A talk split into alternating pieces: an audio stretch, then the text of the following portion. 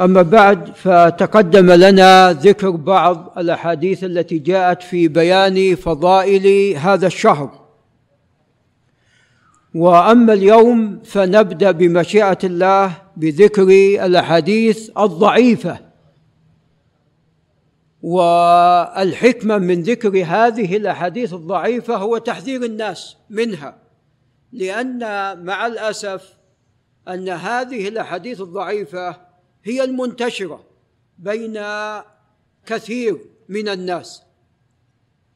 حتى أنهم أحيانا لا يذكرون في فضائل آه، الصيام وفضائل شهر رمضان لا يذكرون سوى الأحاديث الضعيفة بينما الصحيح كثير.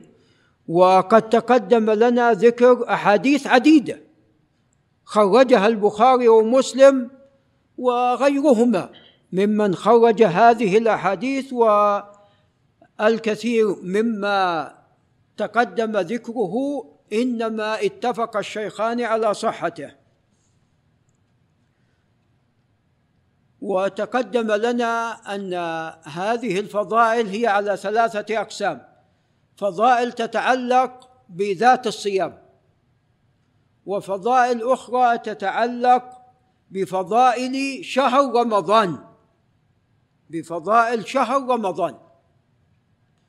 فضائل تتعلق بذات الصيام ما ثبت في الصحيحين أن الرسول عليه الصلاة والسلام فيما يرويه عن ربه عز وجل كل عمل ابن آدم له إلا الصيام فإنه لي وأنا أجزي به. كفى بهذا الحديث فضيلة للصيام. أو كما جاء في هذا الحديث الصحيح.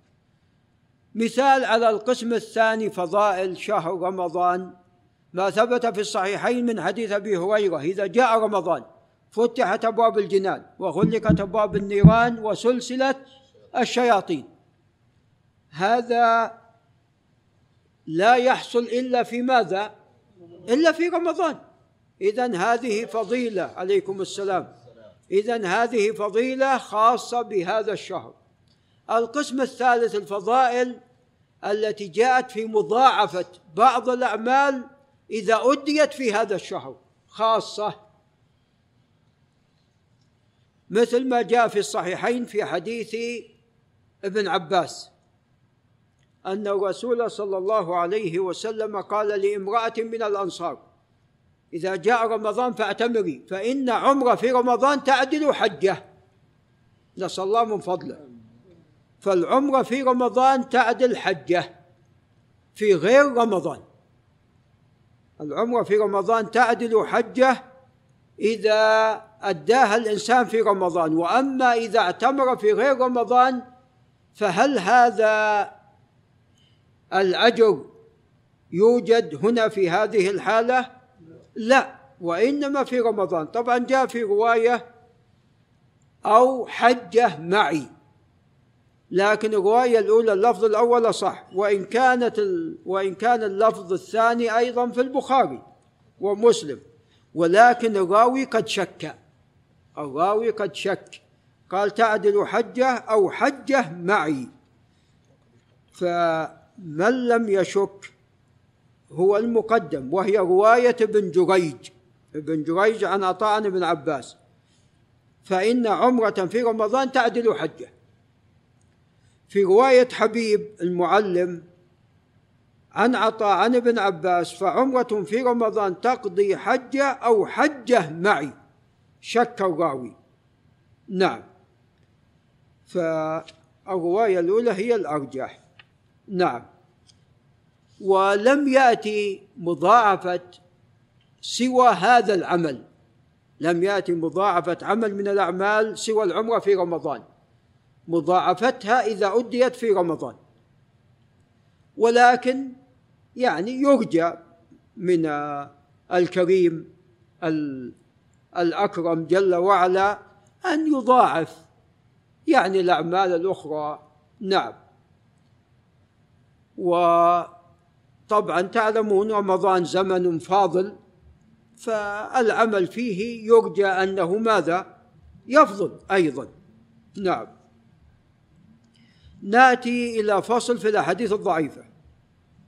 أول هذه الأحاديث هو حديث سلمان الفارسي رضي الله عنه وهو حديث مشهور. حتى سمعت شخصا يتكلم في الإذاعة من إذاعة إيران. يذكر هذا الحديث وهو حديث لا يصح. ناتي لهذا الحديث لعل الأستاذ حامد ينتبه. هذا الحديث طويل فيه قد أظلكم شهر عظيم شهر مبارك من تقرب فيه بخصلة من الخير كان كمن أدى فريضة فيما سواه. ومن أدى فيه فريضة كان كان كمن أدى سبعين فريضة فيما سواه. وهو شهر أوله رحمة وأوسطه مغفرة وآخره عتق من النار. من فطر فيه صائما كان مغفرة لذنوبه. عليكم السلام. وعتق رقبته من النار وكان له مثل أجره من غير أن ينتقص من أجره شيء.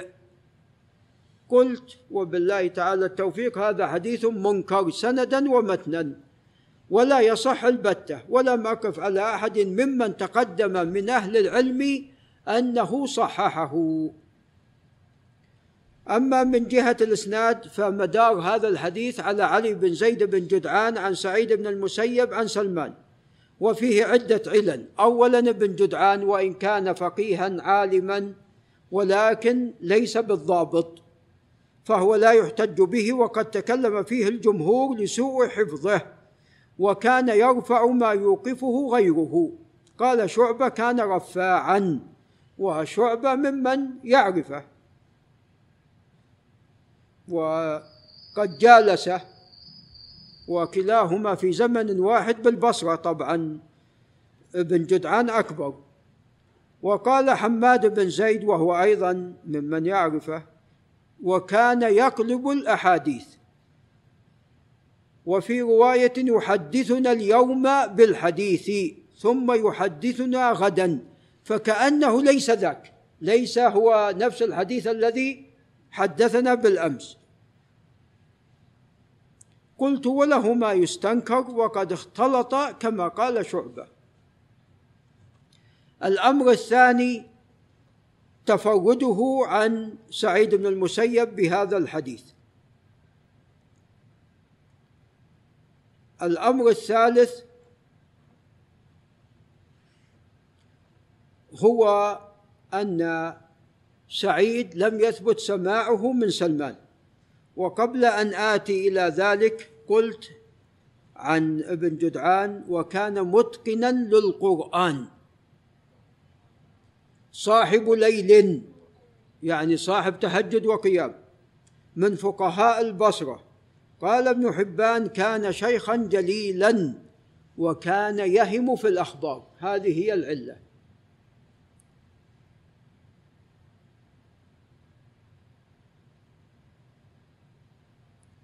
بل قلت على أن جميع الطرق إلى زيد لا يثبت منها شيء. يعني حتى إلى زيد لم يثبت. نعم.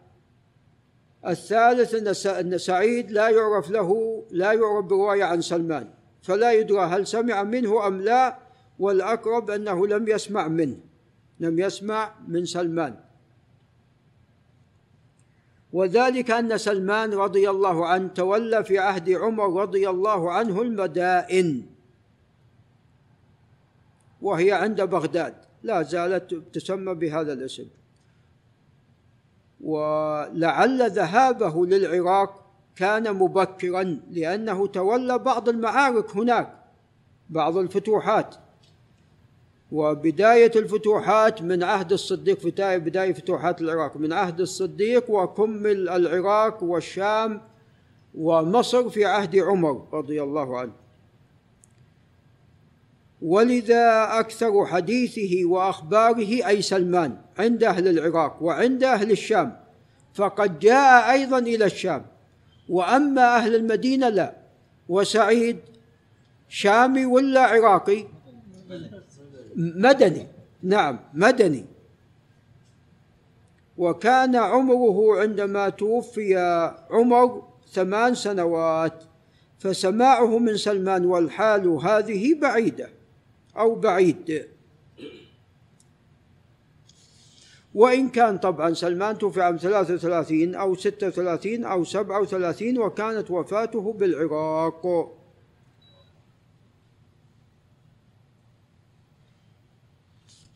نعم. قلت وليس في الكتب الستة لسعيد عن سلمان إلا الحديث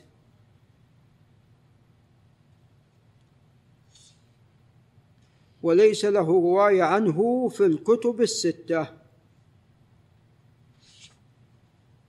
أما في إتحاف المهرة فلم يذكر له عن سلمان غير هذا الحديث وحديث آخر رواه الدار قطني وهو حديث باطل. وللحديث عدة طرق. أولا عند ابن خزيمة وقال إن صح الخبر فشكك في صحته. قال حدثنا علي بن حجر السعدي قال حدثنا يوسف بن زياد قال حدثنا همام بن يحيى قال عن علي بن زيد بن جدعان به. وأخرجه البيهقي من طريق ابن خزيمة. وأخرجه أبو اليمن بن عساكر في جزء فيه حديث شهر رمضان من طريق البيهقي. وأخرجه ابن أبي الدنيا وابن شاهين والبيهقي في الشعب. وفضائل الأوقات والأصبهاني في الترغيب من طرق أخرى عن علي بن حجر به.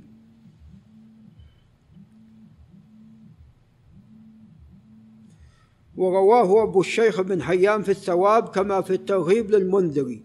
قلت وهذا الإسناد لا يصح. فيه يوسف بن زياد واللقب أنه البصري أبو عبد الله.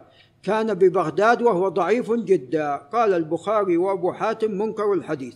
طريق أخرى. أخرجها الحارث بن أبي أسامة. قال حدثنا عبد الله بن بكر. قال حدثنا بعض أصحابنا رجل يقال له إياس رفع الحديث إلى سعيد عن سلمان به. أخرجه العقيلي في الضعفاء. من طريق والخطيب البغدادي في التاريخ. من طريق عبد الله بن بكر السهمي قال حدثنا إياس بن أبي إياس قال عن سعيد عن سلمان. هذا ليس فيه ابن جدعان. وذكر ابن أبي حاتم في العلل قال سألت أبي عن حديث حدثناه الحسن بن عرفة عن عبد الله بن بكر قال حدثني إياس عن علي بن زيد بن جدعان. ففي الضعفاء ليس موجود ابن جدعان. قال وأخرجه البيهقي في الشعب. أيضا من طريق إياس عن علي بن زيد. قلت وهذا الإسناد لا يصح. قال أبو حاتم الرازي هذا حديث منكر. غلط فيه عبد الله بن بكر. إنما هو أبان بن أبي عياش. فجعل عبد الله بن أبو بكر أبان إياس وأبان بن أبي عياش متروك. وذهب العقيلي إلى أنه غيره فقال إياس بن أبي إياس مجهول وحديثه غير محفوظ.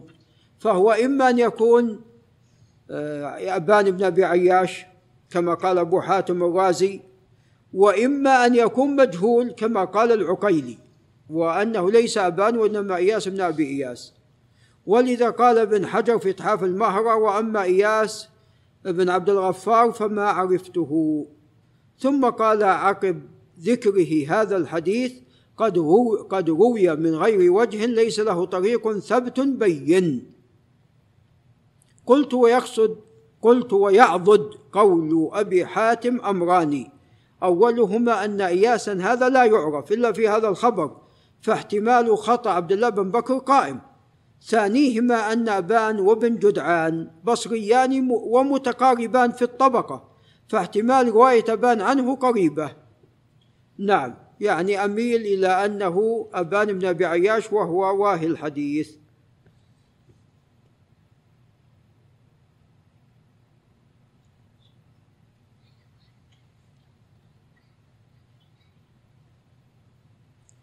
وأجبت عن هذا. قلت أيضا هناك شاة ترجح أن اسمه إياس. المهم إن كان أبان فهو متروك كان إياس فهو مجهول.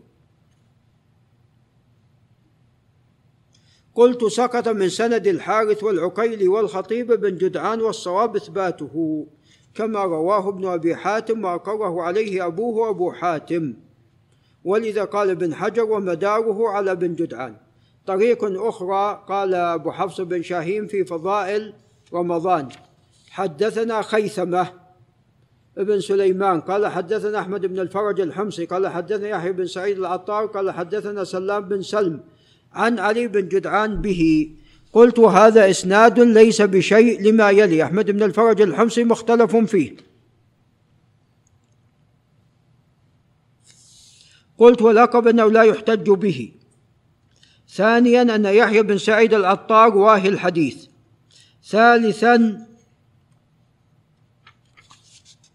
سلام بن سلم واهي الحديث وقد اتهم قال أبو نعيم متروك بالاتفاق. طريق أخرى خرجها بن عدي في الكامل من طريق عبد العزيز بن عبد الله الجدعاني. قال حدثنا سعيد بن أبي عروبة عن علي بن زيد بن جدعان. لعل الأستاذ ياسر ينتبه. قلت وهذه الطريق خطأ. قال ابن عدي عبد العزيز بن عبد الله هذا عامة ما يرويه لا يتابعه عليه الثقات. طريق أخرى أخرج ابن أبي الدنيا وغيره. كلهم ابن حبان في المجروحين البيهقي في الشعب الطبراني في الكبير. كلهم من طريق حكيم بن حزام عن علي بن جدعان به. قلت هذا إسناد باطل حكيم بن حزام متروك. طبعا حكيم بن حزام ليس الصحابي وإنما هذا راو متروك وقد يكون. يعني من ذرية حكيم. متروك وكان من أهل العبادة. طريق أخرى. أخرجها ابن عدي في الكامل من طريق هشام بن عمار. حدثنا سلام بن سوار. حدثنا مسلم بن الصلت عن الزهري عن أبي سلمة عن أبي هريرة. مرفوعا أول شهر رمضان رحمة وأوسطه وأوسطه مغفرة وآخره عتق من النار وهذا إسناد باطل. سلام بن سوار منكر الحديث. مسلم بن الصلت متروك. ثالثا تفرد تفرد به مسلمة. وهو ليس من أصحاب الزهري طريق أخرى خرجها الطبراني في الكبير والبزار وبن عدي. من طريق الحسن بن أبي جعفر عن ابن جدعان. قلت وهذا إسناد لا يصح فالحسن متروك. إذا هذا يعني وقع في بعض المصادر حكيم بن خذام فينبغي أن يتأكد. ينبغي أن يتأكد من ذلك. فبعض الطرق حكيم بن حزام. طيب ينبغي أن أن يتأكد. قلت عفوا وجدتنا لي تعليق قلت ووقع في بعض المصادر حكيم بن خذام وبهذا ضبطه بعض الأئمة. وبهذا ضبطه نعم يكفي خير. وبهذا ضبطه بعض الأئمة. بعض المصادر حكيم بن حزام. أنت طلعت ابن أبي الدنيا الفضائل؟ لا بس وقوع في بعض المصادر. يعني وقع في بعض المصادر حكيم بن خذام نعم. عفوا وقع في بعض المصادر حزام وبعضها خذام وقد ضبطه بعض الأئمة خذام.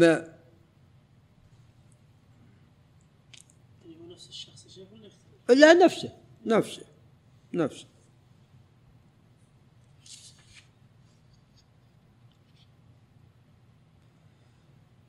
نعم. فثم طبعا تكلمت عليه.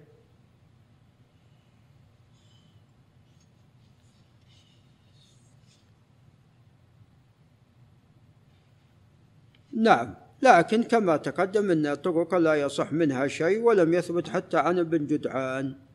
نعم. هذا وبالله تعالى التوفيق.